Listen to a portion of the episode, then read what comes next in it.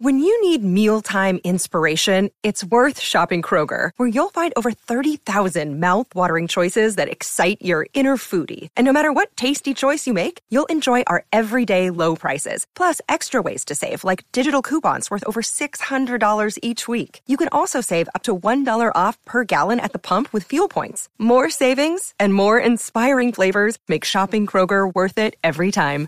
Kroger, fresh for everyone. Fuel restrictions apply. Well, howdy there, Internet people. It's Beau again. So, today we're going to talk about unity. We're going to talk about uniting, reuniting the country. It's a huge talking point right now. Everybody's talking about it. It is the end thing to do.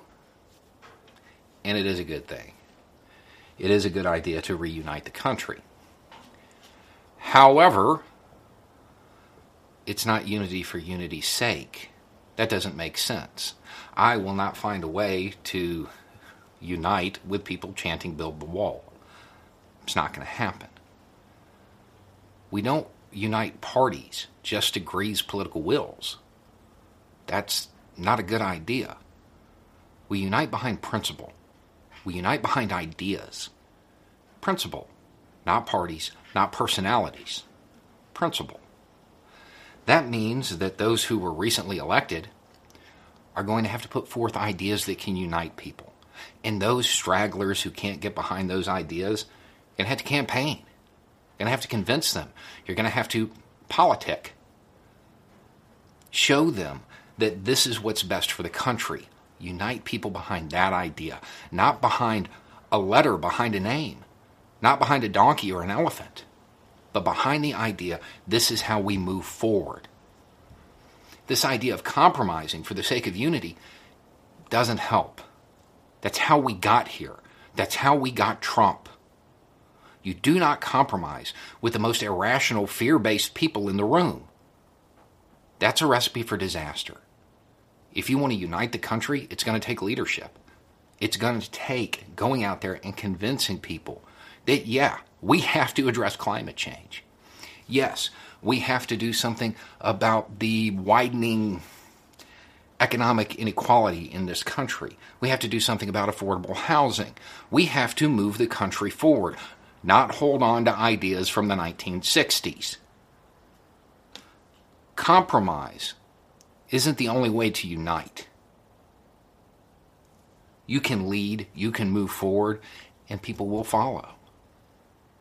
If you lead, if you present the ideas and you defend them well, people will follow. Yeah, it's harder. It's not as politically expedient, but it's better for the country. That's how we have to unite.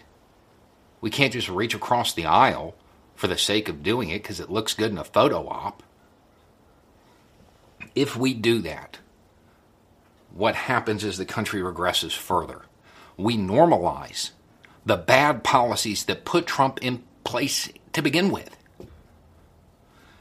If we want to unite, we have to unite behind principles that will move the country forward. Anything else is failure. Anything else is surrender. You have a lot of people in a bad way. There are a lot of good ideas out there. They just have to be presented well and defended well by people with a platform. People who can push the ideas out there and make people see that we have to move forward. We can't move back. The United States is not a country that should be looking behind.